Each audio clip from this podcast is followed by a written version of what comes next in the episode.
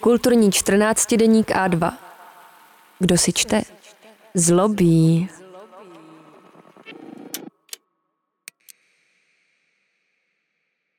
Ondřej Slačálek, vážení šéfredaktoři, děkujeme, odejděte.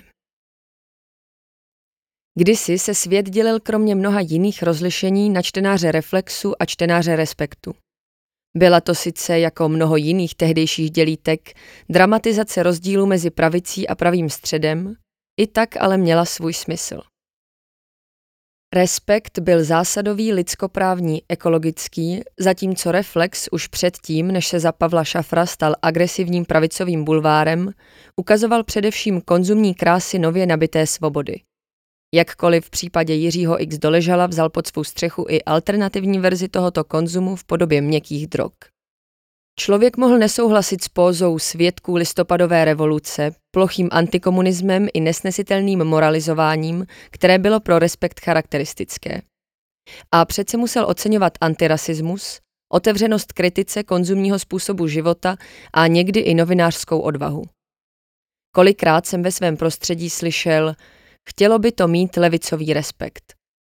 A přece byly momenty, kdy jsem si musel vzpomenout na slova Egona Bondyho, který v jedné polemice z 80. let vmetl spoluzakladateli Respektu Ivanu Lamperovi a několika dalším lidem ze stejného prostředí, včetně Alexandra Vondry, zhruba toto.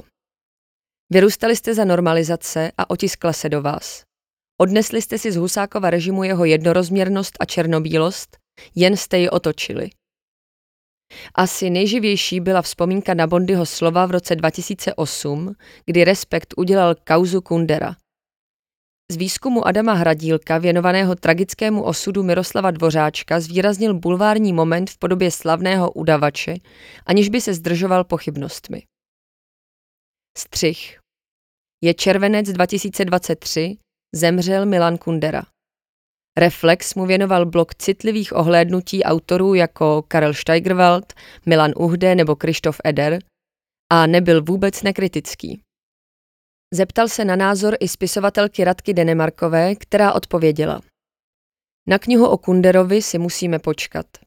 Měla by ji napsat inteligentní, vzdělaná, citlivá mladá žena, protože Kunderův svět je světem chladné erotiky, domýšlivých patriarchálních hodnot, které žádný muž odhalit nemůže, protože je sám žije.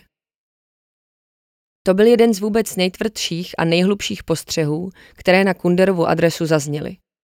Reflex se s odchodem Kundery vypořádal důstojně. Co nám přinesl respekt? Jan Vitvar v ani nestránkovém komentáři vztáhl Kunderu k aktuální debatě o statusu umělce. Uznal, že část kritiky současné situace umělců je patrně oprávněná, aby v zápětí odlišil věci podstatné od věcí nepodstatných. Podstatné podle něj je, že už víc než 30 let se mohou čeští umělci projevovat svobodně a předtím nemohli. Tímto rastrem pak prohnal Kunderu. Napsal o něm v podstatě jen to, že tvořil v době nesvobody a že když mluvil na spisovatelských sjezdech, netematizoval spisovatelskou svobodu, ale jiné věci.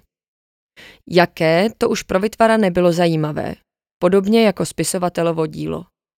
Ze svobody se tu stal jakýsi klacek, sloužící především k mlácení po hlavě. Vytvar tak ukázal, že určité pojetí svobody je především prázdné. Odmítá se bavit o jejich materiálních podmínkách, stejně jako o obsazích, které svoboda či nesvoboda přinese. Ke kostlivci v redakční skříni Respektu, kauze udavače Kundery, se vytvar nehlásil. Připomněl ale jinou českou trapnost.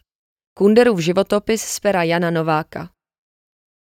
To nejzajímavější na příběhu mnoha set stránkového žalobního spisu byla, myslím, jedna věc. Kritizovala jej řada lidí různých politických názorů, které spojovalo to, že své věci rozuměli. Literární vědec Petr A. Bílek ukázal, jak moc Novák nerozumí literatuře. Teatrolog Vladimír Just, jak moc Novák nechápe divadelní témata a autor řady životopisů Pavel Kosatík doložil, jak problematická je kniha jako životopis. Výsledkem bylo, že se knihy zastali hned tři lidé, kteří sice ničemu z toho příliš nerozumějí, ale za to mají v českém mediálním prostředí značnou moc. Trojice šéf-redaktorů Dalibor Balšínek, Erik Tabery a Pavel Šafr. Poslední z nich svůj esej na toto téma nadepsal v rostomile stalinistickém stylu. Válka o Kunderu ukazuje, kdo kde stojí.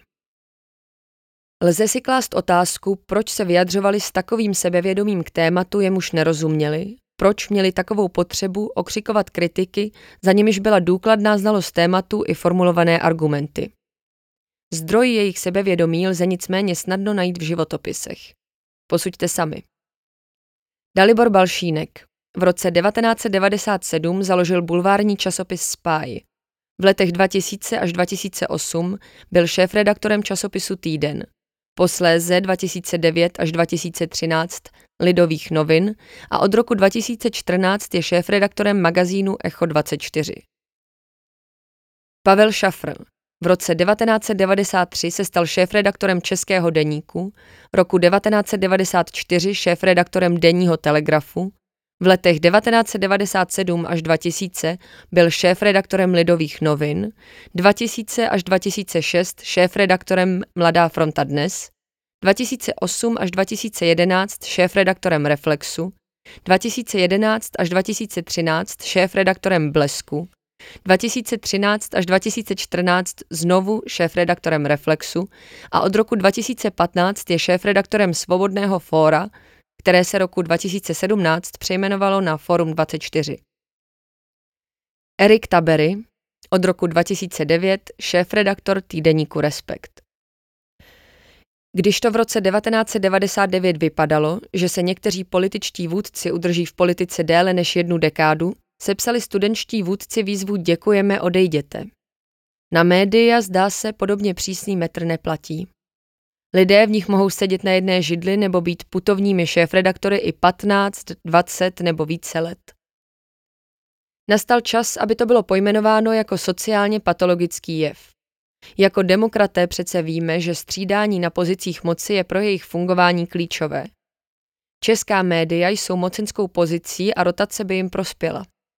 Redakcím by pak méně hrozilo tunelové vidění úspěšných mužů staršího středního věku, kteří jsou už zkrátka příliš dlouho zvyklí mluvit z hora. Kundera ve své nesmrtelnosti líčí moc masmédií při popisu imagologů. Možná je jeho smrt a nesnesitelně zbagatelizovaná debata o jeho životě a odkazu také příležitostí bavit se o této moci. Její základní charakteristiky změníme jen velmi těžko. Sociální sítě usnadnily penetraci imagologie do hlubin lidské intimity. I drobná reforma, která by omezila moc některých imagologických šéfredaktorských veličenstev, by ale mohla být prospěšná. Děkujeme, odejděte, páni přesluhující šéf-redaktoři.